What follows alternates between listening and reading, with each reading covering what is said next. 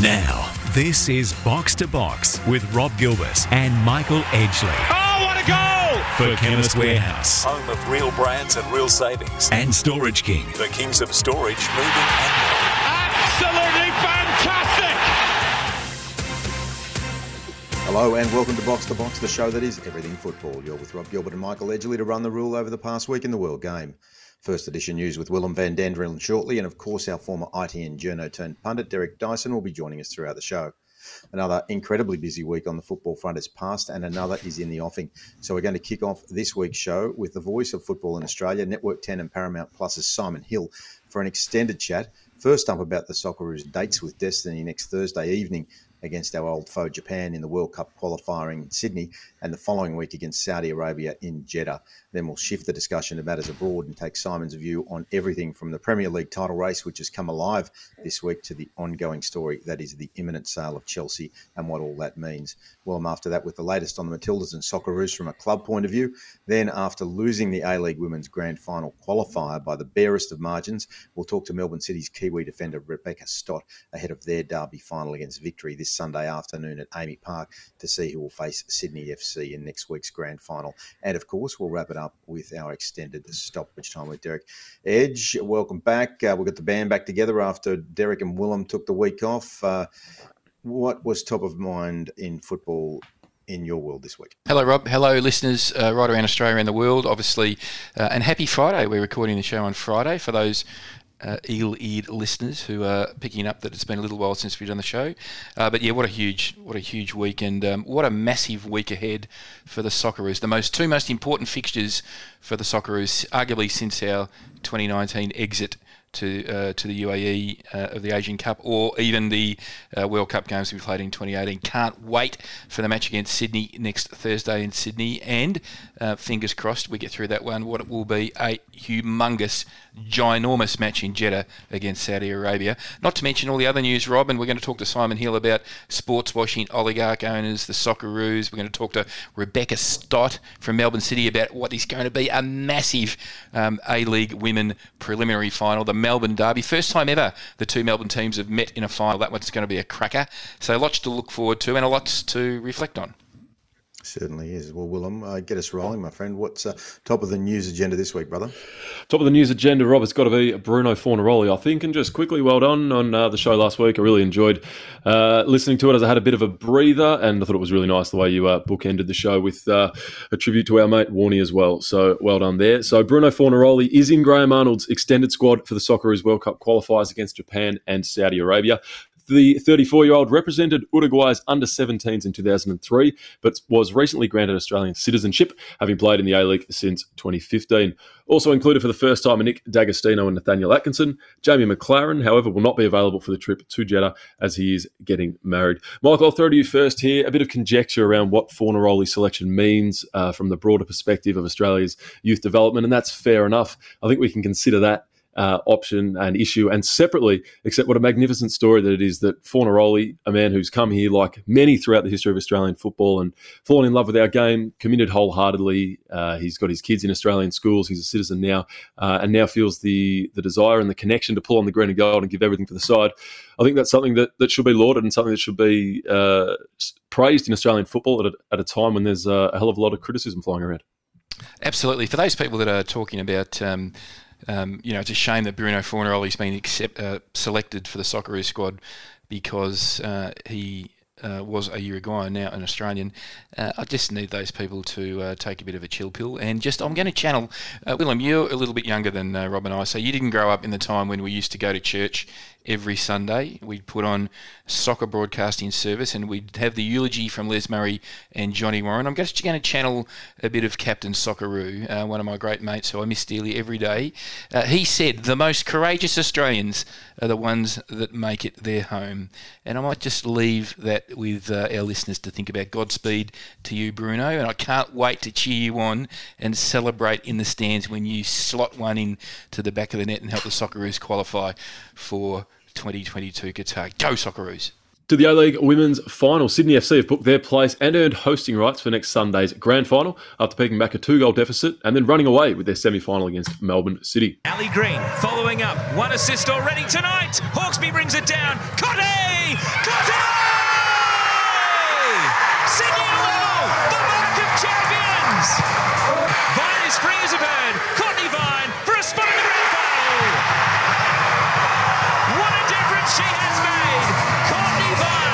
Now meet Melbourne Victory at AAMI Park this Sunday. The first time we'll see a Melbourne Derby final after Victory rolled Adelaide United 2 1 last weekend. Privitelli has been the main outlet for Victory so far.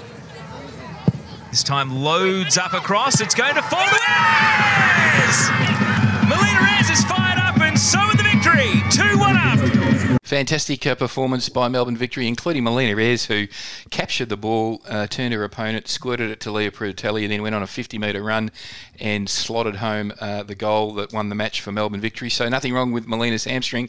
And I reckon Sydney FC and Melbourne City might just be thinking, whoopsie doo, we've got Melina Ayres and Claudia Bunge back in that team, and all of a sudden they look a bit dangerous. The Sydney Super Cup clash between Celtic and Rangers appears to be in some doubt, with fans from both clubs continuing to rally against the transplantation of their rivalry across the world for commercial gain. Jason Pine, our good mate from Sky Sports New Zealand, of all people, has this week tweeted unresolved issues with organisers have escalated behind the scenes, and the Glasgow press have jumped all over it, with Rangers fans particularly displeased at being used as what they see as a foil for Ange Postecoglou's homecoming. Earlier this week, New South Wales Sports Minister Stuart Ayres implored fans not to be dickheads in and around the fixture. Uh, Vince Rugari was uh, reporting on this for the Sydney Morning Herald, and he said event organisers are going to consult Glasgow Police around the management uh, of the event. So, it's hard to know, Rob, if the uncertainty is real or if the Scottish press and the Scottish public are sort of jumping on any morsel and looking to magnify it uh, to degrade the clash. But I think the comments of Ayres were interesting. He said that it's 2022 and not 1986, and that to an extent maybe indicates a lack of understanding of what they might have bitten off. Well, you know, I tend to, from our previous discussion, agree with that point of view. I, I, I take the visionary viewpoint and think that if the Scottish football uh, uh, fans are expecting their big clubs to be uh, alongside of the biggest clubs on the world stage, that they've got to do things like this. But uh, um, I've have been having a bit of banter with Jordan Campbell from the Athletic, um, who is a, a, member of that broad athletic uh, diaspora that we we uh, regularly communicate with, and uh, he sent me a message last night um, on that very uh, subject, suggesting that um, that all of the, the news over there is that the whole thing's going to fall apart. So uh, I connected him with Vince Rugari to, to, pick up on that story that Vince had written. So um, the world is a very small place these days, and communications uh, um, travel quickly. So it sort of feels like where there's smoke, there's fire, doesn't it? I think so. I think so. I'll be surprised if it uh, goes ahead. Particularly, I mean, I think Celtic will be out here. Where the Rangers come will be uh, a different matter. The APL are also looking to bring another side out here, Barcelona, uh, and to possibly revive the A League All Stars concept after eight years on the back burner. A fixture in late May or early June has been reportedly uh, liaised with between the APL and the A League clubs, and state government funding is also close to being secured. Uh, Vince Rugari's colleague Dom Bossi's been reporting this one. The curious part, I guess, Michael, is the timing of the match with the A League Grand Final scheduled for the same week. So as a result, any All Star squad would be without the players who have uh, deemed themselves to be the best or playing in the best teams uh, at the season's pointy end. So that seems like a pretty quick way to undermine the integrity of what's already a pretty divisive topic, the A League All Stars. Yeah, that's uh, that's an oversight of epic proportions, isn't it? But um, I actually don't mind the. Uh, I much prefer the A League All Stars playing international clubs than uh, our local A League clubs uh, during their pre-seasons because of the um, the lack of um, competitiveness that there will be. So I'm actually a bit of a fan of the A League All Stars. I think it's something that uh, we could develop, and it's a unique proposition that uh, other sporting codes don't have. Uh, uh, very much access to. So I actually think it's a good idea, and I just hope they work that out. But I agree with you, Willem. Um, it would be uh, the wrong thing to do to play the A League All Stars without any A League players from the grand final. Overseas now, London investment firm Aethel Partners have submitted a £2 billion bid to buy Chelsea and have stated keeping Thomas Tuchel is one of their priorities. The firm have pledged £50 million immediately to ease the financial pressure on the club, which is operating under a special UK government licence following the freezing of Roman Abramovich's assets in the country. It's been reported up to 20 credible parties have shown interest in buying the club, with the most public of those the consortium fronted by Swiss billionaire Hans-Jörg Wyss and US businessman Todd Boehly. So, Rob, this has been uh, simmering, this issue of club ownership and state-based ownership uh, for a long time now, but it certainly feels since Russia's invasion of Ukraine that there has been something of a moral reckoning around club ownership. It's been a tense couple of weeks at Chelsea. We'll bring in Simon and Derek uh, in the next segment to chat about this at length. But yeah, it definitely does feel like the uh, the narrative's moved on to a more pressing uh, sort of, as I said, moral moral reckoning. Yeah, it does. With uh, the, as you say, the, the, Chelsea story and Russia and uh, Saudi Arabia behind Newcastle, I was uh, interested in some articles written about Eddie Howe's response to uh, questions asked about him and Saudi Arabian ownership following the uh, the, the announcement during the week of of 81 executions on the same day, and that uh, that Eddie Howe, unlike Thomas Tuchel, uh, who was prepared to to discuss the issues at hand, uh, pretty much just batted it back. And uh, um, and the, the, way that one particular article in the Times analysed it really uh, put it up in sharp focus uh, and and made well, I agreed with the topic that the journalist was making or, or the point that they were making in, in, that that Eddie Howe can't have his cake and eat it too. He, he can't accept the money and know the source of the money without having an opinion on it. He doesn't have to walk away necessarily, but he uh, he's obliged to have an opinion because he came in after the event as opposed to Tuchel who came in prior. Yep, yep no fair call. And look, let's be honest, ninety percent of ownership discussion in football, particularly in the uh,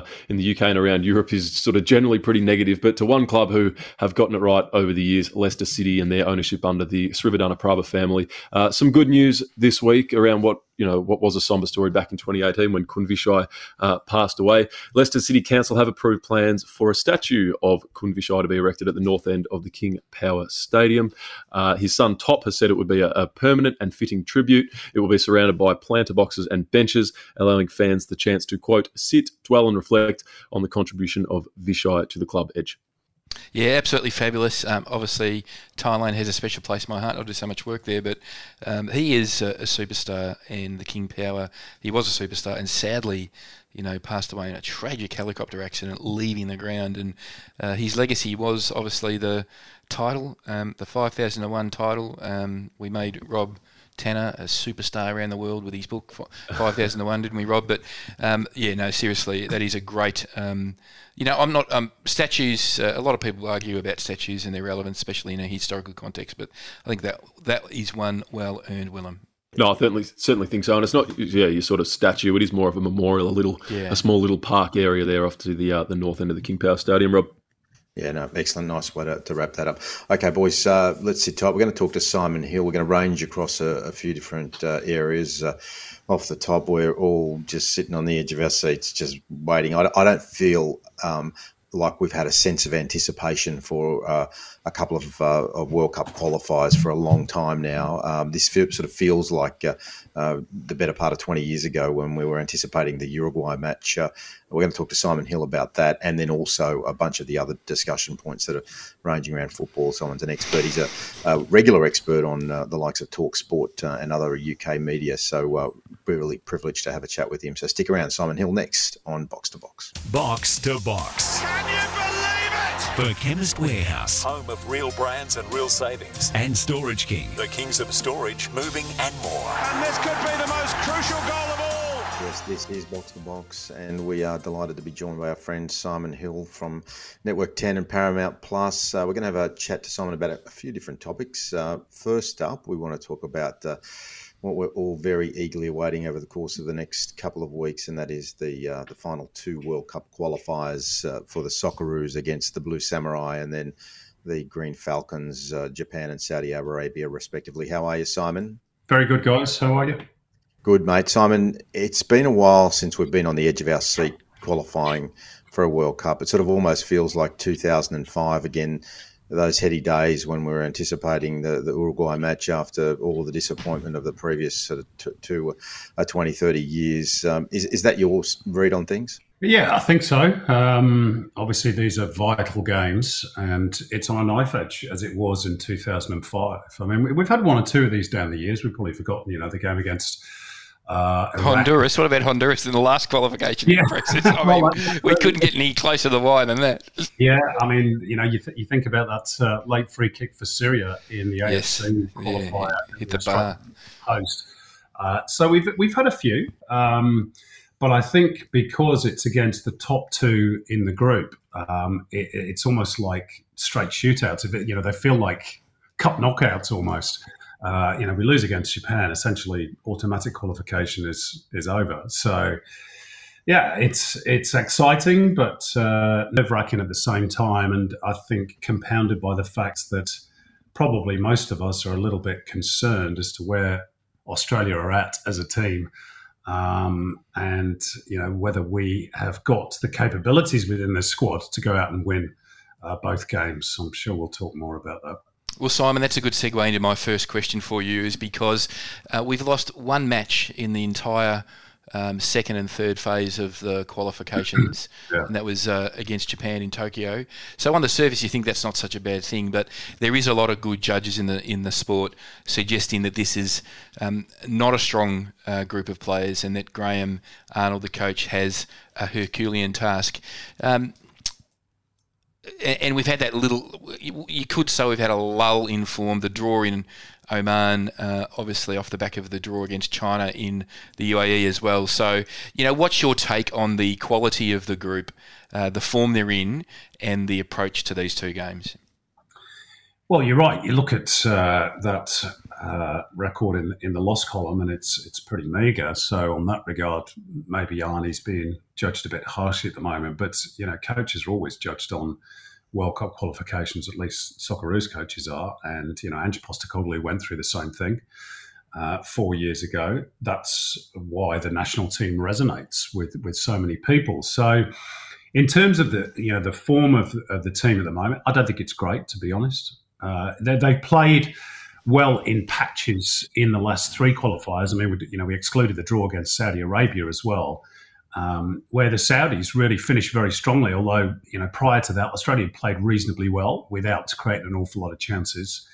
Um, so I think it's it's a bit of a mixed bag. Um, you know, maybe we got lulled into a bit of a false sense of security. I know a lot was made of this. Oh, you know, we've won eleven straight, um, but really, with the greatest respect, you look at the opposition that you know we were up against in that first phase of qualifying and uh, you know it wasn't the highest of, of, quality. So this was always going to be the acid test.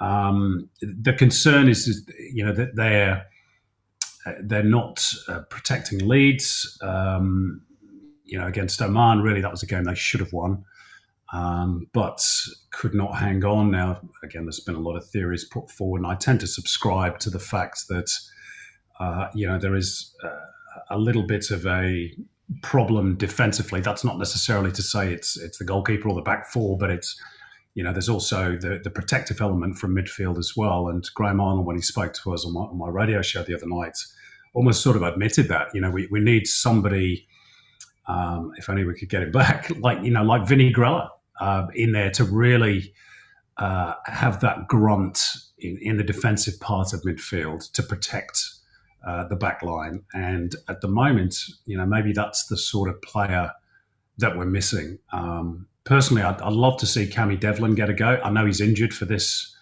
uh, particular window, which is unfortunate, but um, you know maybe maybe it's time to look at one or two others because at the moment I think the players that have played there, and it's not that they're bad players by any stretch, uh, but I'm not sure they're quite you know suited to, to that role. Yeah, big shoes to fill. Vinny Grella, he was um, obviously. Um, arguably uh, one of the best number sixes to play for Australia. Um, let's just uh, for a moment reflect on Bruno Fornaroli. I must admit, I'm feeling great about this story. The narrative it is great. I mean, Australia's a migrant country. Um, Simon, uh, you're a migrant to Australia too. So um, I might just add that you are the voice of Australian football, and uh, I, I, just think it's a great story. You've been calling him in the A League for many, many years. Um, how do you feel about Bruno being um, selected for the Socceroos uh, at, at, at the juncture that we're at with these two critical games? Well, well, first of all, you're right that it is a great story, um, particularly at the age of 34. Maybe I'm not the best person to ask on this because I'm, uh, you know, a migrant to this country now. Obviously, I've, I've made this country home. Um, obviously, at the age of 54, and given my, my ability as well and fitness, I am not going to be called up to play for the Socceroos. But but I have to say, you know, let, us for a moment uh, put all that aside and imagine that Graham Arnold has called me up I'm not sure I could do that. Uh, and I've been here 20 years. Now, everybody's different. Uh, everybody, you know, has has a different career path, and of course, footballers want to play international football. I guess it's what is in your heart. Uh, you know, if Bruno completely feels Australian, he's certainly been here long enough, then then brilliant. Um, and I'm, I'm, by no means saying that it's it's the wrong thing to do. I understand why Arnie's called him up. I completely understand why Bruno's accepted that call up. if it were me, and this is why it's, I think it's always down to the individual. If it were me, I'm not sure I would feel comfortable, even after this length of time in the country, uh, pulling on a jersey other than the one that's the country of my birth. And I think that's what makes international football special, or at least used to. But I think international football has has almost become a you know a version of club football. People move around um, and you know wear different colours. Uh, I know people will point to Martin Boyle and Harry Souttar and say, well, you know, they weren't born in Australia, but they do have Australian parentage at least. So that, you know, they've got a link to the country. Now, obviously, Bruno has as well because he's, he's lived here a long time. But I also remember, you know, this is where the double standard comes in. Uh, when Australia played China, and a fair few people were saying, oh, you know, you can't have Elkeson playing for China. He's not Chinese. Um, and one or two of the other you know imports that they brought in, and yeah, we're, we're sort of doing the same thing. It's it's international football. I don't have a problem. They've broken no rules. Um, I, am delighted for Bruno to get the chance to play international football. He's a super player, terrific guy, uh, and I understand why Arnie's done it. But I'm I'm just putting that out there that I think it. it how many how many Scots and Welsh have played for England, Simon? Sorry, say again. How many Scotsmen and Welshmen have played for England? Uh, I don't know about Scotsmen and Welshmen. Um, there's, I know there's a fair few Englishmen that played for Ireland uh, back in the day.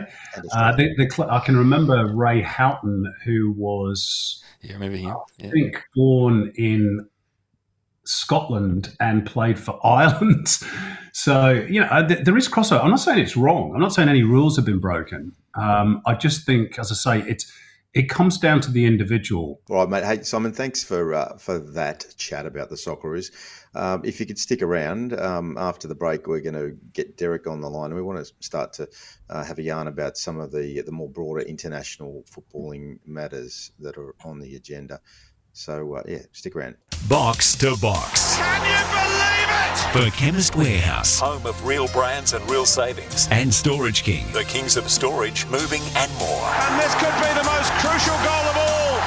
Welcome back to Box to Box. Before the break, we were talking to Simon Hill about the Socceroos. We're going to extend our horizon and talk what matters European football. Uh, Derek is on the line with us. Derek? We're here to talk about Chelsea. Um, obviously, Simon, this story is just sort of going from strength to strength. When we were talking about this last week, we, we weren't we weren't lauding Roman Abramovich, but we were certainly talking about how this was a um, a meteoric um, story.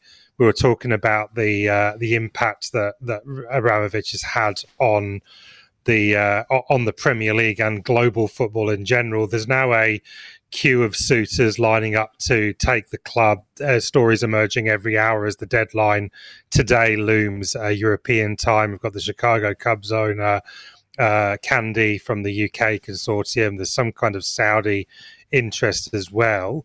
Um, where, we can't. We don't know who it's going to be, but what kind of owner are Chelsea looking for, and and and more broadly, what kind of owner do we all want them to get? Well, I think the answer to the first question is depressingly obvious, a rich one.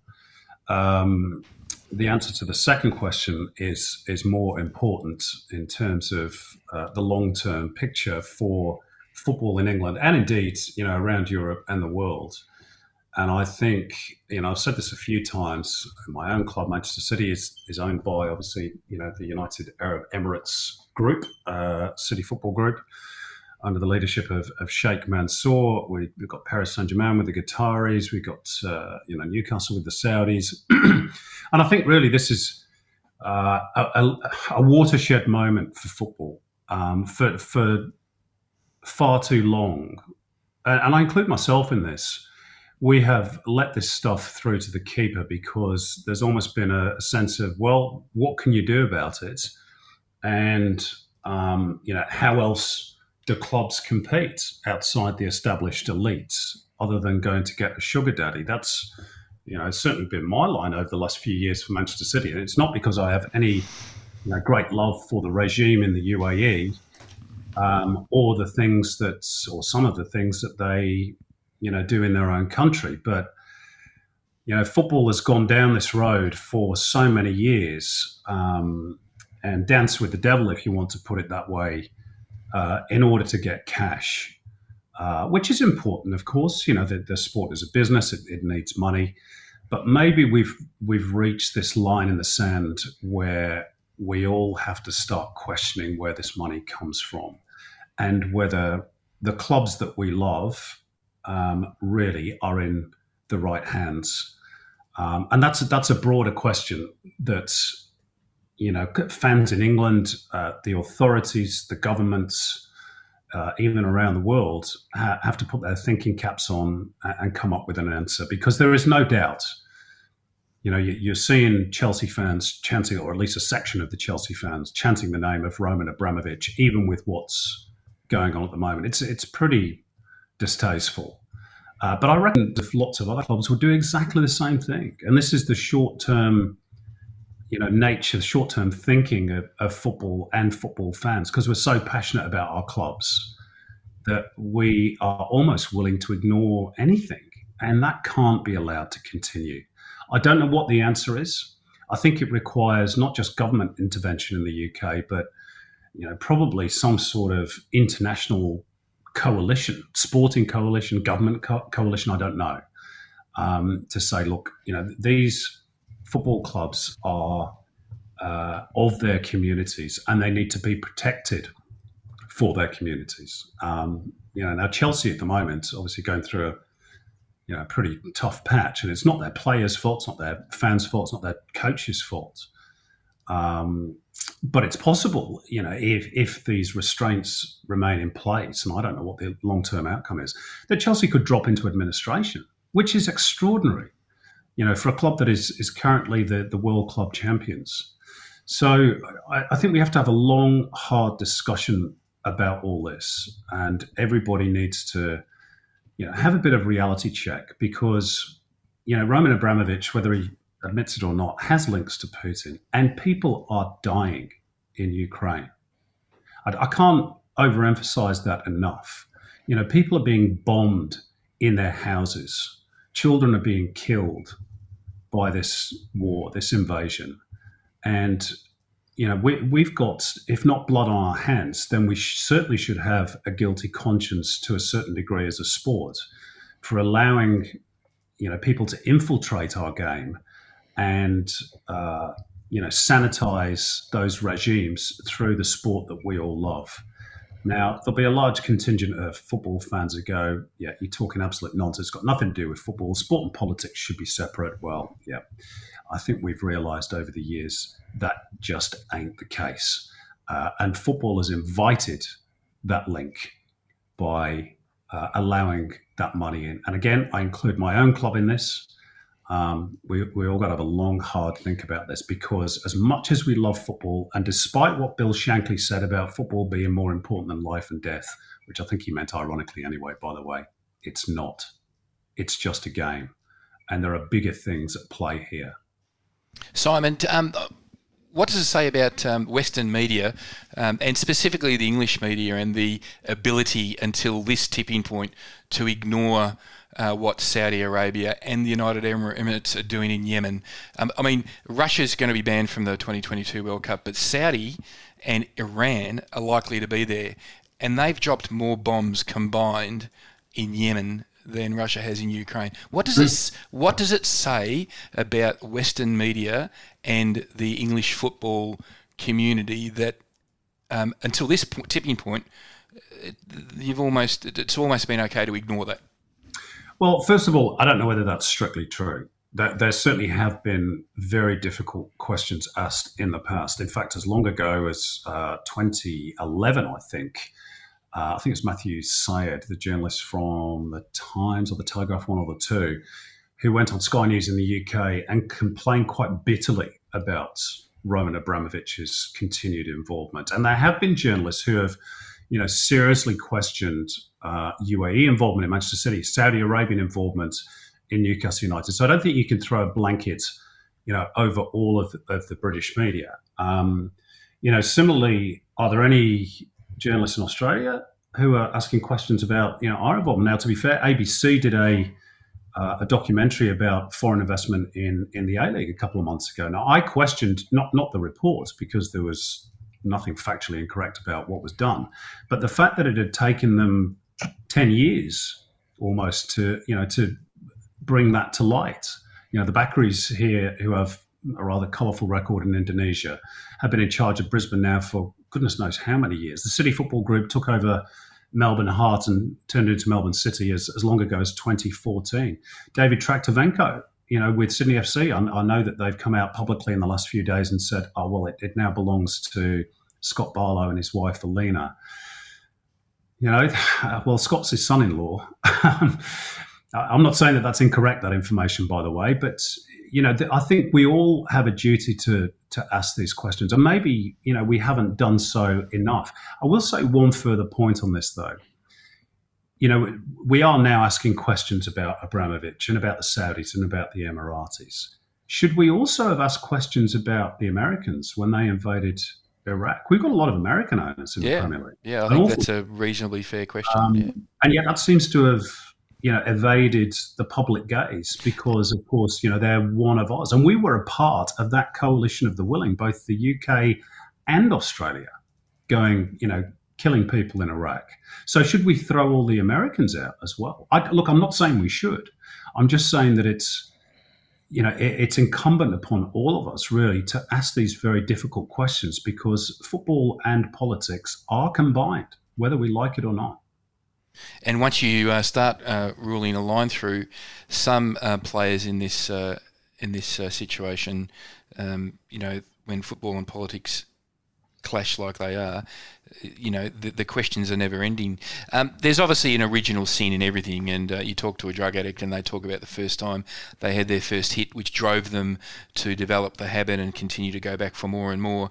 Was the um, England football's gleeful acceptance of Abramovich's money 20 years ago, the original sin. It seemed to be off the back of that there was um, a cascading domino effect. Um, um, obviously, probably the next significant owner of um, that you, you, could really draw a lot of um, uh, doubt over was the was was Thaksin Shinawatra, who um, sold, bought, and then sold Manchester City to Sheikh Mansour, um, and then obviously of recent times uh, MBS Mohammed bin Salman at Newcastle United, and all of the inflationary spend that came from Abramovich's um, operating. Uh, techniques in the in the Premier League in terms of pinching other yeah. coaches and players. So was that the original sin?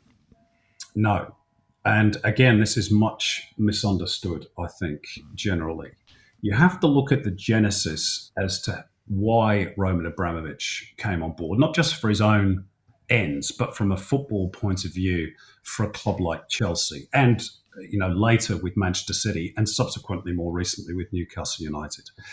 So this all started. This could be about half an hour discussion, by the way. Um, this all started you know, in my opinion, uh, as long ago as, as the 80s. Now, football always financially in England uh, existed a fine balance. You had bigger clubs or smaller clubs, but there was a rule in place whereby if you had a home match, two thirds of the of the receipts, the gate receipts, which in those days was the vast majority of the money that the clubs earned before the big TV deals, uh, stayed with the home side, and a third went to the away team. Now, the reason why it was divided up that way was to give the smaller clubs a share of that gate money and to you know so they didn't get too disadvantaged by the fact that they were a smaller club because the bigger clubs still needed clubs to play against. Uh, so it was a way of redistributing some of the wealth. Now in the 80s the big clubs the manchester uniteds the liverpools the tottenhams the arsenals uh, decided we're not having that. We want to keep all that cash. And that was the first little chipping away at the equality or semi equality of English football. Then, after that, of course, um, we had the Premier League. And that was, again, a bid, a grab for money um, to get more of the TV cash. Uh, Sky, Sky Sports came on board and all of a sudden elevated the financials to a different level. And even then, still, the clubs were relatively equal, or at least the 20 in the top flight. But remember, that big gap was growing between the Premier League and the rest, which is why you saw the yo yo clubs. Then the next domino to fall was the Champions League. Before 92, of course, it was the European Cup, it was a straight knockout. Then the big clubs, the old G14, they pushed to have this group stage because more money. More games equals more money. Then we had a second group stage, if you remember briefly, before they, they did away with that. And what happened over time is that the clubs that finished in the top four, by and large, Man United, Liverpool, Chelsea, Arsenal, started to pull away financially from the rest because of the riches on offer in the Champions League. And this was most in evidence in the smaller countries of Europe. If you look at uh, Norway, Rosenborg, I think, won 13 titles in a row in the early 2000s because financially they qualified for the Champions League every year. They were on a different planet to the rest of the domestic clubs. Now, what was the only way for the other clubs to catch up? The only way was to go out and get a sugar daddy and to try and bridge that gap financially. Uh, so you could possibly have a chance of making the top four. Leeds United, if you remember, went out and spent millions on, on top players. And when they failed to reach the Champions League, they crashed and burned. So that was the difference between finishing in the top four and not finishing in the top four. So that financial gap be- became a chasm. And the only way to bridge that gap was to go out and get a big sugar daddy, which is what Chelsea did with Abramovich and what City did with, with the Emiratis and what Newcastle have done with Saudi Arabia. So I think there is a genesis to this that has been largely forgotten. And the old establishment clubs in particular, the Man United and Liverpools, sit on their moral high horse and say, this is a disgrace, all this new money into football, they're ruining the game. Well, actually, it was your clubs in the first place that set us on this road. I'm not saying what's happened since is right, but that's where it started. And we've had this escalation of the arms race ever since. Um, and it's really unfortunate. I don't particularly like it.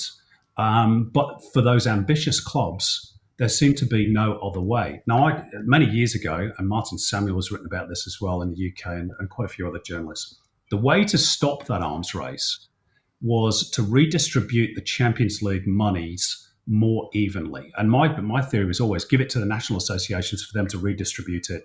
You know, some to the competing clubs, obviously, more of it, um, but the rest to be filtered down through to you know the, the, lower tiers.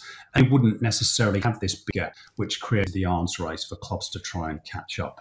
Michel Platini, in fairness, tried to do that many years ago. And of course, the G14 kiboshed it because it was against their interests. So everybody's been acting in self interest. Um, but I, it, whilst I do not condone uh, the influence and the inputs of money from rather questionable regimes in English football, I do think that there is a genesis that people have uh, largely forgotten about that has led us to this point. Sorry, that was a very long answer. It's a good answer, though. Yeah, Simon, you mentioned the moral high horse before, and I was just thinking about Chelsea's uh, statements around their cup tie against Middlesbrough and protecting the integrity of the game. I don't think they read the room there on on that one. No. And uh, Steve Gibson's response was was spot on and hilarious. But I want to I want to talk a little bit just about on the pitch. Um, despite the house being on fire, Chelsea have got through their Champions League uh, game overnight. They have won an FA Cup tie. They've won a Premier League tie. Um, despite everything that's going on, are you are you impressed with the way that Tuchel seems to be keeping this team together and focused despite everything that is happening? Well, yeah, because you know they're still in the running for major trophies, which obviously provides its own motivation. I think to a large degree. I think tellingly, you know, he did come out and say, "I'll be here until at least the end of the season." Which, you know, if I was a Chelsea fan, I'll be thinking, "Well, that's him gone at the end of the campaign." If you know we haven't sorted the ownership out, and again, that's you know that's just football at, at the very top level. I think the players at the moment, given that the end of the season is what you know two three months away, and they're they're in the the offing for both the Champions League and a Champions League spot, and they got a cup quarter final against uh, you know Middlesbrough at the weekend. So that provides its own motivation. The, the, the acid test will be next season. Um, do those players stay if there is uncertainty about their futures? Um, you know, are they, are they, going to be loyal to that football club or is it on to the next one? I think we know what the answer is going to be if, uh, you know, if, if the conditions aren't favourable. And in many ways, you've got to say that's fair enough. Football has, has become such a brutal business. Why should we expect the players to be any different, or indeed Thomas Tuchel? Um, but no, I'm not surprised that he's he's kept the ship, you know, on a on a steady course at least so far. and I think that will probably continue to be the case to a large degree to the end of the season. But uh, next year will be key. Be fascinating to see if he's still there next season. And Simon, I noticed the two Arsenal supporters in the room um, uh, neglected to mention the title race. Um, so, as the resident Liverpudlian, um, I'm just uh, briefly interested in your views on how uh, they are steaming home as um, the citizens wobble. Yeah, loving that Scouse accent there, Rob. It's, uh, um, yeah, look, it, you know, obviously Liverpool are on a roll at the moment, and City have had a bit of a blip. Um, however, as we speak today, I'd still rather be in our position than Liverpool's because we're a point clear. Um, you know, everybody's. I keep reading on the BBC and other websites. If Liverpool win every game, they're going to win the title. I'm like, yeah, well, if we win every game bar one, we can afford to draw, and we'll still win it. So, uh, you know, I think City is still in the box seat now. Obviously, you know, the form guide is is rather different. Um, whether Liverpool are going to have a wobble at some point, I mean, as good as any team is, you can't win every single game every week. It's virtually impossible. Um, so you know maybe at Liverpool a dual wobble. I don't know. Um, City, I think again against Crystal Palace. I'm going to you know revert it to the, to the one uh, game that I saw at the weekend uh, from my team. I, I, still think Pep's made a mistake by not getting a number nine. I thought that was that was the epitome of the match where we needed to do something a bit different and weren't able to because we just didn't have that sort of player. Now, whether that's going to prove costly or not in the long run, I don't know. Um, but I, th- I, think it's rather premature for people to be writing City's obituary, particularly when we're top of the league at the moment. You know, if we were second or third, I'd say, yeah, well, fair enough, maybe it's gone. But um, you know, we're still in front, and uh, Liverpool have got to come to the Etihad. It's not at Anfield; it's at our joint. So we'll see. But it's you know, it makes for a fascinating title race, and I think it's. I'd, I'd much prefer that than have it all done and dusted by, you know, mid-April's. Precisely, mate. It's going to be a fun ride. Simon, thank you, mate. Um, we're going to enjoy the ride over the next two weeks from a domestic point of view, and we'll be listening to your voice as you call every moment of it, mate. So enjoy it. Um, hopefully, there'll be some good news uh, on uh, the Socceroo front, and uh, and we'll enjoy uh, watching European football and hopefully some you know, sensible announcements uh, on the park and off it um, over the course of the next few months. Thanks, guys. Good to talk to you. No worries. The great Simon Hill, good friend of the show and uh, Australia's leading voice on football in this country. Okay, stick around. We're going to talk more Socceroos and Matilda's Clubland next on Box to Box. Box to Box. Can you believe it? For Chemist Warehouse. Home of real brands and real savings. And Storage King. The kings of storage, moving and more. And this could be the most crucial goal of all. Yes, this is Box to Box. Uh, we have talked a lot of soccer Socceroos already, but there's time for a little more uh, on the international clubland scene from both the soccer Socceroos and the Matildas. Willem's got it all ready to go. But before we do, you can get a massive half price off Blackmores vitamins right now. Where at? Where at, Michael? Chemist Warehouse. Up, up. Exactly. Thanks for the harmonies in the background, Willem. Save big on Blackmore's Vitamin D3 1000 IU 200 capsules, just $14.99 each. That's $15 off the recommended retail price. What a steal, half price. Blackmore's Bio C 1000. Winter's coming up. You need your vitamin C. 150 tablets, $23 each. Save $23 off the recommended retail price. Mm-hmm. It's time to stock up going into the colder weather. Blackmore's nail, hair and skin, 60 tablets, 11.75, and Blackmore's lutein defense, 60 tablets for $20.50. Bum, bum. And of course, don't forget the Chemist Warehouse for your flu jab. The flu Bum, season is coming up. It's going to be a tricky one.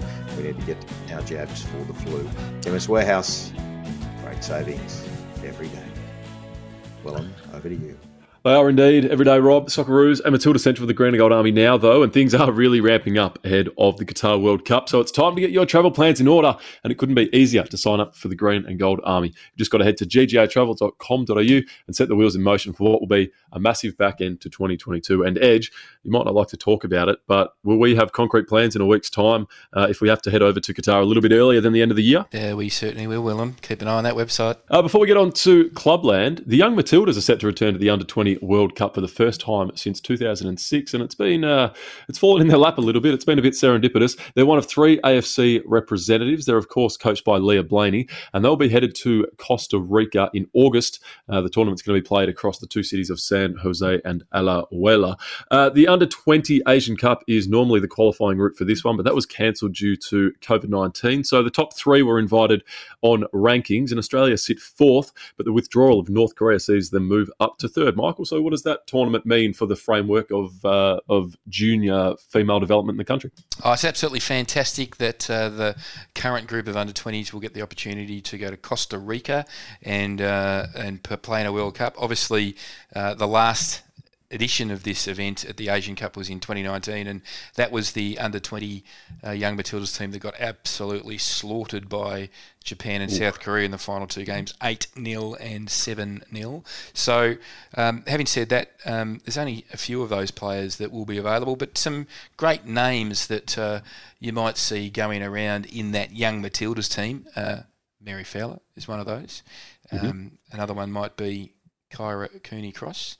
Uh, another one might be Paige Zoyce. Um, another one might be Jamilla Rankin. So there is plenty of uh, W or A League women's talent that we've been watching through the course of this year that uh, will be going around for the young Matildas, and it is a, a fantastic opportunity. Uh, under 20 World Cups, whether they're men or uh, women, uh, fantastic events, and that is a great news story for Australian football. Excellent. It's exciting stuff. Let's have a look at how our senior Matildas are going at club level this week. Arsenal remain top of the English Women's Super League, but Chelsea have cut that margin to just two points following two Sam Kerr inspired wins this week. Kerr scored a last minute winner against Aston Villa at home on Sunday and then opened the scoring in a 3 0 win against Everton. Chelsea also have a game in hand on the Gunners, uh, who this week beat Brighton 3 0 as Steph Catley played a full 90. Up to Manchester, Alana Kennedy and Hayley Raso have City leapfrog Tottenham into fourth with a 1 0 win over Kyah Simon and Spurs. They love a 1 0 win, that uh, Manchester City women's side. But, Michael, I've got to ask, what's happened in France. Ellie Carpenter and Lyon have dropped points. Uh, that is significant enough in itself, but they've done it to the bottom side. Saint Etienne, they drew one all and they've had their lead at the top of the table cut to just three points with six to go. That'd be a turn up for the books if they would have let that slip. There would be a turn up for the books. Uh, you look, uh, they are arguably the most um, professional of all clubs, uh, women's football around the world, uh, Olympique Lyon. So um, yeah, that one is a very interesting result. Uh, might add um, a couple of a little bit of construction news. The home of the Matildas, La Trobe University, has mm-hmm. started yep. to be constructed, Willem, uh, and that's due to be completed by March of 2023. So that's something exciting to look forward to for all Matildas uh, that are young and old. Most certainly is. Let's have a look at the gents. Back in form and back in the Socceroos squad this week was Awer Mabil, who's found the net again for Kasimpasa in the Turkish Super League. Uh, he might not have meant it, Michael. Think Tommy Oar at Saitama 2013, but they all count for one. So they're up to 15th and clear of danger for now following that win there. One man not selected for the Socceroos was Mas Luongo, who helped Sheffield Wednesday keep pace with League One's top six, playing a full match in a 6 0 dismantling over Cambridge United. Our weekly Scotland wrap saw Tom Rogic come off the bench as Celtic progressed past Dundee United 3 0 in the Cup. Uh, they've set up a semi final meeting against another other than none other than Rangers. Unfortunately for Cam Devlin, after such a brilliant start to his time with Hearts, he's going to miss the next six weeks with a hamstring injury. So his international uh, debut, if you like, is going to have to wait, as will their Cup semi final against Hibs. And it's not often we speak about Switzerland on Socceroos and Matilda Central, but Liam Chipperfield, of course, son of, has netted his first goal for Basel in their 2 0 win over Servette. And just one more from the managerial front Aurelio Vidmar's landed another job in Thailand, this time as coach of True Bangkok United. So, Michael, where do True Bangkok United, or the Angels as they've known, uh, sit in the the structure and the uh, and the where do they sit generally in, in Thai football? They are in the top division, and uh, they're they're actually uh, one of the uh, mid-ranking clubs, and uh, yeah, they're a very well supported team in, in Bangkok, and um, they play their home games in Sukhumvit, and people might know Sukhumvit because that is the uh, central business district and uh, party zone of Bangkok, and they've got a little stadium that sits, seats about uh, twenty thousand people at the uh, just at the back of uh, Soi Sipbad, which is uh, Soi eighteen. Do we make enough of Aurelio's success and career as a manager? He's a little bit off the grid in Thailand there, but you're you're competing with factors outside of what uh, you'd be competing with if you were coaching in the Western world. He's made a good fist of it over a couple of clubs there over over a decade now. Uh, the Thai the Thai professional league is now um, becoming one of the um, best Southeast Asian leagues. And uh, you know, I, actually believe uh, I've seen quite a few of those matches, and do believe that it's a, a standard that's comparable to.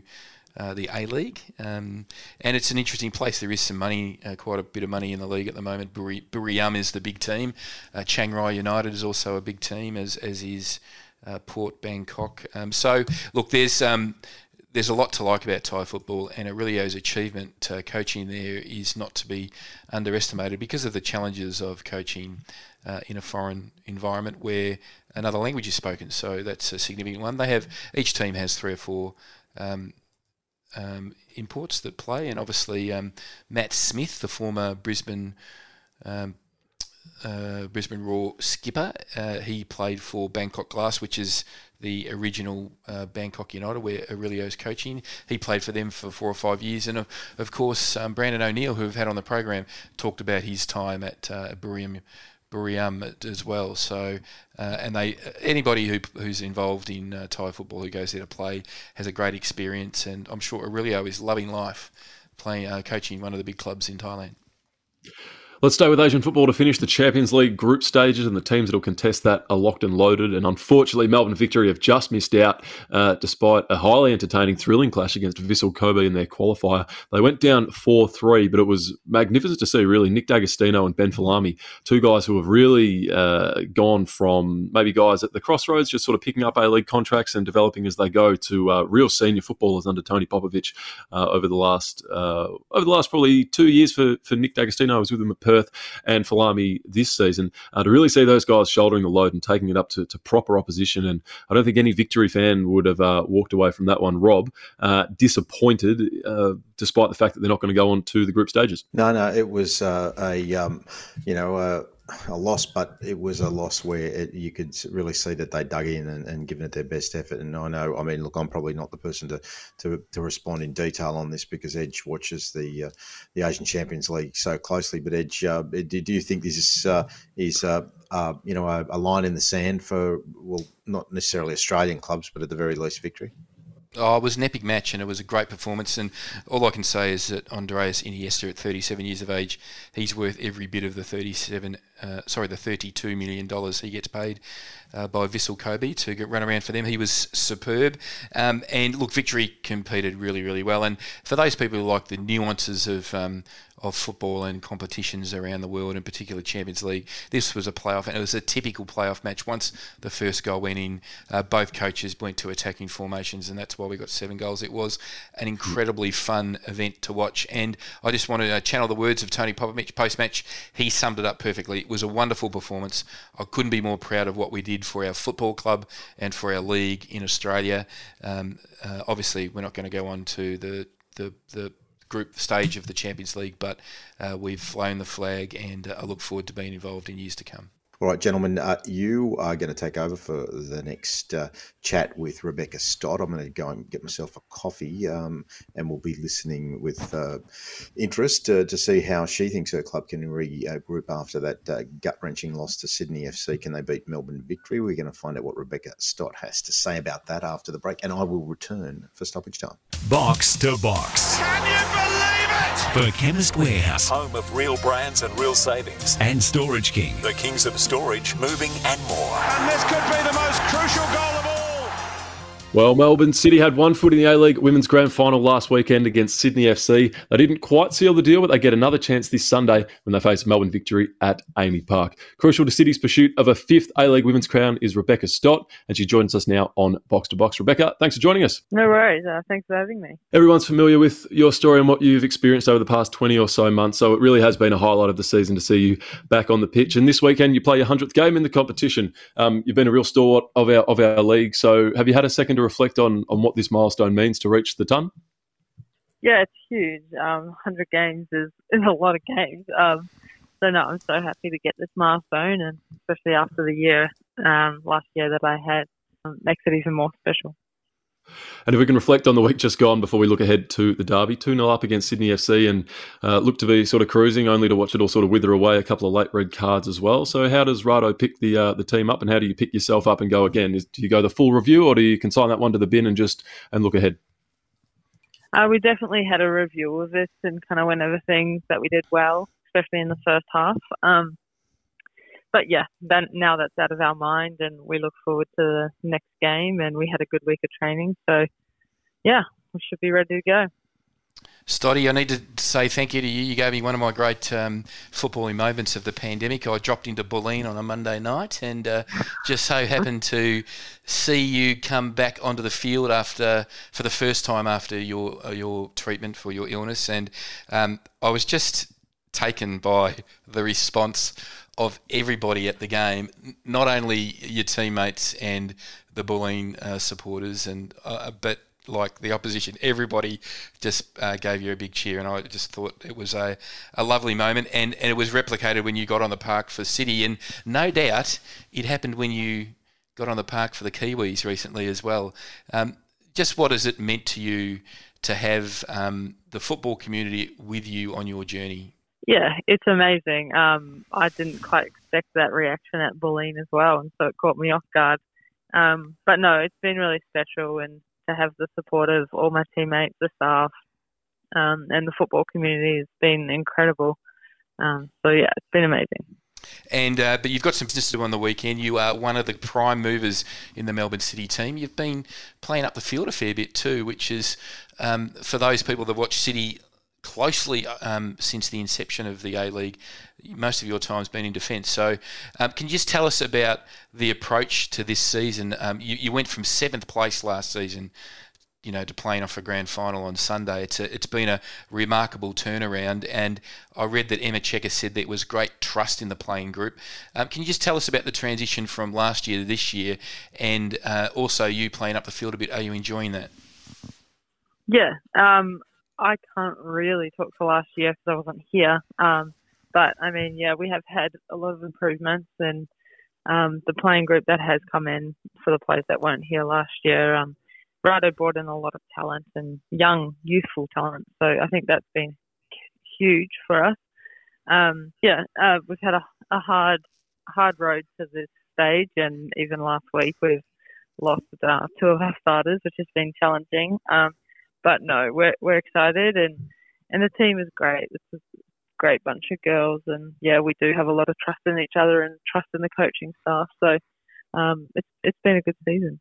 Well, um, you, you mentioned last week's match. Obviously, um, uh, TJ Vlajnic was uh, red carded, um, and also she may not have been able to come up. She got injured at the same time, but uh, also Melissa Barbieri in the dying moments was also red carded. So um, Sally James and Chelsea Blissett are the likely uh, players to come in. Sally, um, I'd have to say, would have to be the best number two. I mean, she was brought to the club to be the number one, but Bubs um, took her spot and has been playing so well that you, you really can't replace her. So I don't think you lose um, a lot in goalkeeping talent, but you definitely lose a lot in experience and also just um, the impact Bubs has on the field. I mean, she's almost like a second coach, isn't she?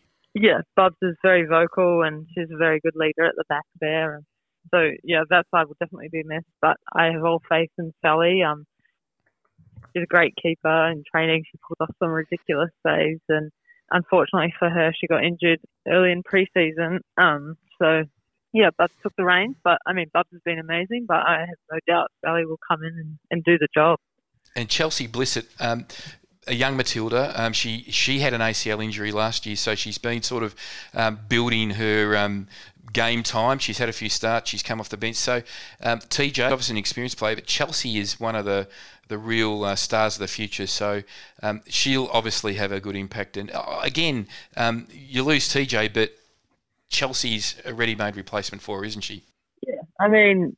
To overcome an ACL, you have to have a lot of resilience, and that's what Chelsea has. So, um, I'm excited for the weekend, and I hope these players can really come in and and bring it to victory, and I'm sure they will. Rebecca, having a look at the national side, uh, back with the football ferns, and you've recently uh, been back in the setup competing at the She Believes Cup against the US, Iceland, and the Czech Republic. Uh, for those not au fait with this competition, could you run us through what it is, uh, the experience that you had there, and what it means for the side on the path to next year's World Cup? Yeah, it's just a mini tournament. I think um, for us, we used it as a World Cup replication, um, a group of four teams, so it's very similar. Um, so that's how we approached it. Um, obviously a really tough game against the US, and Iceland are a great team, and so are Czech. So yeah, it was a hard tournament for us, and we learned a lot, and we'll take that into the next tour against Australia, and hopefully get some better results and perform better. And just to finish, to uh, speak about New Zealand women's football more broadly, obviously the introduction of Wellington Phoenix into the A League women's this season uh, was well, the idea is to probably maybe grow the talent pool a little bit and push through a little bit more competition ahead of that Women's World Cup. So, although you're not playing with the squad, have you have you kept an eye on how it's developed and uh, and yeah, how do you, how do you think that concept has gone a season in? Yeah, I love to watch their games. I think over the the time of the season they improved hugely and. Um, you can definitely see a few players coming through that really will be pushing for national team spots soon uh, in the senior side. So I think it's such a good thing for New Zealand football, and um, I just can't wait for the girls to get more experience in the W League, and just just going to help us. Stoddy, um, Melbourne Victory and Melbourne City have never played in a final since the inception of the uh, W League or A League women. Um, what's uh, what does the derby mean to both clubs? I know you've got plenty of mates uh, over at Melbourne Victory as well, but um, uh, just tell us uh, how more intense those games are and, and, and the build up and what's it mean to play your crosstown rivals and especially in a final? Yeah, huge. Um, a derby is always a hard game. It's always fiery. There's always a lot of passion, and to make it even crazier, to finals to get to the granny. Um, so it's going to be a massive game. I'm so excited. I know the girls love playing in these games, and um, hopefully we can bring out our strength and our um, fight and come away with the win and get ourselves into the grand final. Fantastic, Rebecca. Well, thank you. As we've said, seeing you back on the pitch this season really has been one of the uh, the moments of the campaign which has transcended results in the competition. So uh, it would, having said that, be special to see you cap it with some success on the pitch uh, this Sunday and into next week as well. So all the best, and thanks for joining us on Box to Box. Box to Box. Can you believe it? For Chemist Warehouse Home of real brands and real savings. and Storage King. The kings of storage, moving and more. And this could be the most crucial goal of all.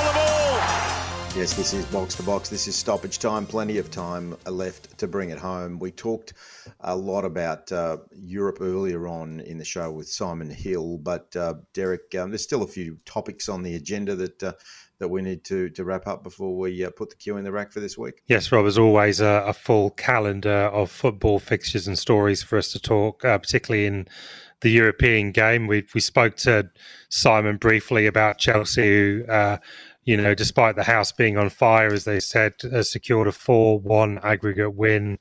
Uh, over Lille, uh, they didn't win the game on the night, but they uh, well they did. Sorry, they did win the game on the night. They went one 0 down, uh, and uh, thankfully for them, they got the, the two goals to to steal the tie, and they will they will be relieved. Uh, one Premier League team that won't be there though is Manchester United. A lot a lot of talk that this was pretty much one of the key games for them this season and for Rangnick, and uh, they really got um, schooled by Atletico Madrid. Uh, you know who who rode their luck at times. Uh, Oblak, the goalkeeper, uh, had to make some some decent saves, but once they got the noses in front, uh, they did what all kind of Simeone teams do and ground that victory out. This isn't a vintage Atletico side by any stretch, but Manchester United will now be focusing on that top four race, um, which we will get onto in a moment. Just to round up the Champions League, though, Benfica smash and grabbed uh, things in, in the Amsterdam Arena and Ajax with a 1 0 win to take them through to the first time uh, in a while to the quarterfinals uh, are named for the gloriously named Darwin Nunez uh, for that one. And uh, Villarreal, of course, but possibly the shock of the round, or at least this round of fixtures, as the uh, Unai Emery's team beat Juventus quite comprehensively uh, at the old ladies' uh, ground. And uh, uh, that's great stuff from Unai Emery. He's known as a bit of a Europa League specialist, but uh, despite their patchy domestic form has taken Villarreal into the quarterfinals of the of, of, the Champions League, and I think they're always perceived as being one of the weaker sides. But I, I don't know. I wouldn't want to uh, to be drawn against uh, drawn against them. They're they're a sweet street smart European side. Then going over to the Europa League. You know, the story of the night was probably Andrei Yarmolenko scoring an extra time winner for West Ham, and they've you know talking of Emery, their former club that he used to manage to some success in Europe, Seville. They've beaten Seville, and that's a proper win for West Ham United. That uh, Seville are no mugs; they're going well in La Liga. West Ham are you know, we've kind of all expected them to to fall away a bit this season, but they're still there despite their thin squad and the stretching of the resources. But they're in their first European quarterfinal since 1981. They won't be joined. Uh, well, they will be joined by Barcelona. Just incidentally, Aubameyang scored a seventh goal in seven uh, games, uh, so they're looking good in the Europa League. And uh, Rangers will uh, not be in that tournament. They lost to Red Star Belgrade. And in the Europa Conference League, Leicester beat Rennes, and they are surely now favourites for the tournament. They're the best of the teams left in that one. They beat uh, 3 2 on aggregate. Uh, and they are they are through. Just a quick line edge. I'll get your view on Barcelona. Obviously, on the pitch, they're turning things around. They have just signed a major deal with Spotify, which will not not just include uh, logo on shirts, but also uh, the Nou Camp rebranding as Spotify Camp Nou. Uh, that is a much needed injection of funds, and I suppose it's telling of the times that we live in that even uh, Barcelona need to slay the sacred cow in order to get the cash in the door. Well, they certainly do. Their uh, financial situation has been much documented and discussed on this show. They're facing uh, all sorts of problems financially. Their stadium uh, has big constru- big um, structural issues. They need to spend an enormous amount on the stadium. Um, uh, having said all of that, uh, they, there is a bit of a gift from heaven. Um, that was what um, the coach said um, after the, the, smiling Barcelona coach, um, the great Xavi, said about our old man uh, Aubameyang, who has scored seven goals in seven games for Barcelona. He's doing uh, not not since um, Zlatan Ibrahimovic in 2009 has there been a player that's joined Barcelona had such an impact. So uh, they're doing okay on the field, uh, Derek. It's a good segue and one that we have to do, Ed. So grit your teeth into the Premier League roundup. And Arsenal possibly could have done with uh, Aubameyang on the pitch against Barcelona. That being said, I have uh, sorry against Barcelona, sorry uh, against Liverpool. That being said, I am still clear in my mind that it was still the right thing for Arsenal to do. But zero shots on target tells the story in the home game against Liverpool, who overcame quite a spirited um, first half performance from Arsenal. Uh, and and and again, that man Jota, I've written in my notes, bloody Jota again. Mm-hmm. Uh, he always seems to score against us, and uh, uh they took it. They took it two 0 and and congrats, Rob. Yes, the the uh, title race is very much alive. Um, I, I am though heartened edge with Arsenal's performance. It wasn't the obliteration that we expect against Liverpool. I think progress, albeit very slowly, is being made. Progress is being made. They had to taken some of those chances they had in the first 60 minutes of the match. The result might have been different, but uh, we've got a lot to smile about as Arsenal fans from last to fourth in the in the one season. After, don't forget, after three matches, the Gunners sat bottom with zero points and a negative nine goal difference. And uh, after the recent uh, win over Watford, they got up to as high as fourth. They're still well in the hunt for a top four position, uh, which would be return to Champions League football for the Gunners. Um, and despite that loss of um, Aubameyang to uh, Barcelona, they have been uh, cobbling together a forward uh, structure that's uh, getting enough goals for them to win matches. So uh, I'm still um, ever hopeful about a good finish to the season, Derek. And look, because Rob had his say on this in the previous segment with uh, Simon Hill, I don't think I don't I think we need to, to cut to Rob and compliment you on on Martin Odegaard, um, the 23 year old veteran. He debuted for Norway when he was 15 years old, went to Real at 16, and he seems to be the linchpin around a lot of uh, the uh, the improvement uh, at your club. So you're right, Edge, that you were Arsenal very good for that first 60 minutes, but uh, um, a lot more promising future for Arsenal ahead than um, than the Red Devils uh, up north. But seriously, Rob, um, Philippe Coutinho, one of your old mum, he seems to be um, well and truly uh, slotted in at home at Aston Villa, hasn't he? He's he's played 598 minutes for Aston Villa, in which time he scored four goals and set up three more. Villa have won three league games in a row for the first time since the beginning of last season. There's a real sense of momentum at Villa. Uh, what do you think about that, Derek and Rob? Um, Coutinho, quite aside from his direct contribution, um, a player of that stature going to that club. Um, uh, Stevie G seems to be working his magic there slowly. Slowly, I would say. He obviously had a strong start. He then actually went through quite a lean patch where they lost quite a few consecutive games, but they are back now.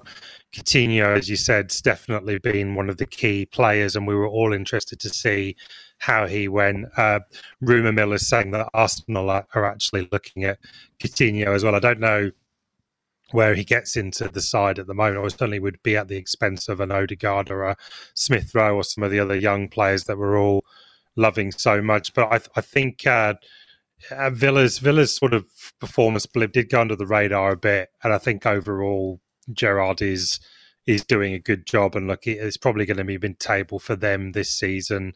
I think they can set their sights a little higher um, next, next season. season. for sure. Um, and just the other another game, just with that top four race, of course, was Tottenham. They beat Brighton, who, to be honest, um, thank goodness for them that they have points on the board because they have. That's a team that are not winning games at the moment. The goals have dried up. Their goalkeeper Sanchez looks like a total liability at the back. Uh, should have been a red for him. I must admit, I've been watching watching him playing. Um, uh, Socceroos fans uh, would be saying, uh, "You let a good keeper go, a good goalkeeper yes. go to put him in the sticks, feeding him. That's a that is a that is a blunder. Uh, Mat Ryan it, would have done performed a lot better than what he did last in that match. Oh, yeah. It's calamity from Sanchez. Mat Ryan, I can understand why with with the Ramsdale on the team, Arsenal couldn't see a future for him, but uh, certainly could be doing a better job than Sanchez at Brighton. Uh, Harry Harry Kane got a goal.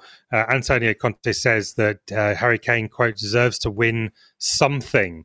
Um, so I suggest to Harry Kane that he goes and buys a scratch card or a lottery ticket because uh, probably or, or get a new club, but it's probably not going to happen at Tottenham. But the hot four, the top four race is hotting up, and yes, one of Arsenal's game in hand is now gone, uh, and there are a couple left. They are against Tottenham and Chelsea. So the, Arsenal look good in the table, but then they are by far from home and hose. I think it will go right down to the wire. At the other end of the table, speaking of ex, uh, Arsenal, ex-Arsenal player Alex Iwobi scored a 99th minute goal.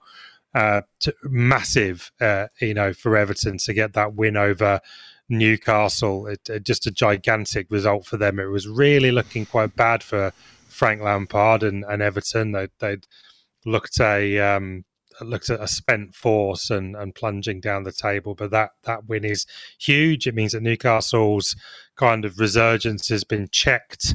Leeds, of course, beat Norwich, who, who looked doomed. Um, uh, and it's and Burnley also look doomed. So look, it's it's it's all still to play for down there, but it's looking grim for Norwich and Burnley, and I think Everton, Leeds, and Newcastle there's still work to be done there. I think all the A League owners should get in a room and they should watch the last three minutes of. Um, the Everton and Newcastle match because in the all the gimmicks around you know Celtic Rangers tours to play Western Sydney and Sydney FC and the A League All Stars, there's one um, staring obvious structural thing they can do the A League to make it more popular, and that is relegation. Because the last five minutes, let alone the whole match, but the last five minutes of that were completely epic. Nothing draws the eyeballs to televisions like a relegation battle. 100%. There's no question about it. I guess the, the conversation for a long time uh, that was on everybody's lips domestically was around extending the, the A League, uh, adding extra clubs. So that's been done. At least we know that the uh, the promotion relegation discussions on the agenda. I think the one thing that we're all missing right now is a timeline. I mean, whether it's ten years time or whatever uh, on either side, uh, you know, maybe eight, maybe twelve it's got to happen within that sort of broad decade period uh, ahead, and, and, and the football community's got to have a uh, an expectation to work towards. Don't don't you think? Absolutely, yeah. Uh, it's just the most epic uh, nature of football in Europe that uh, uh, we miss out on.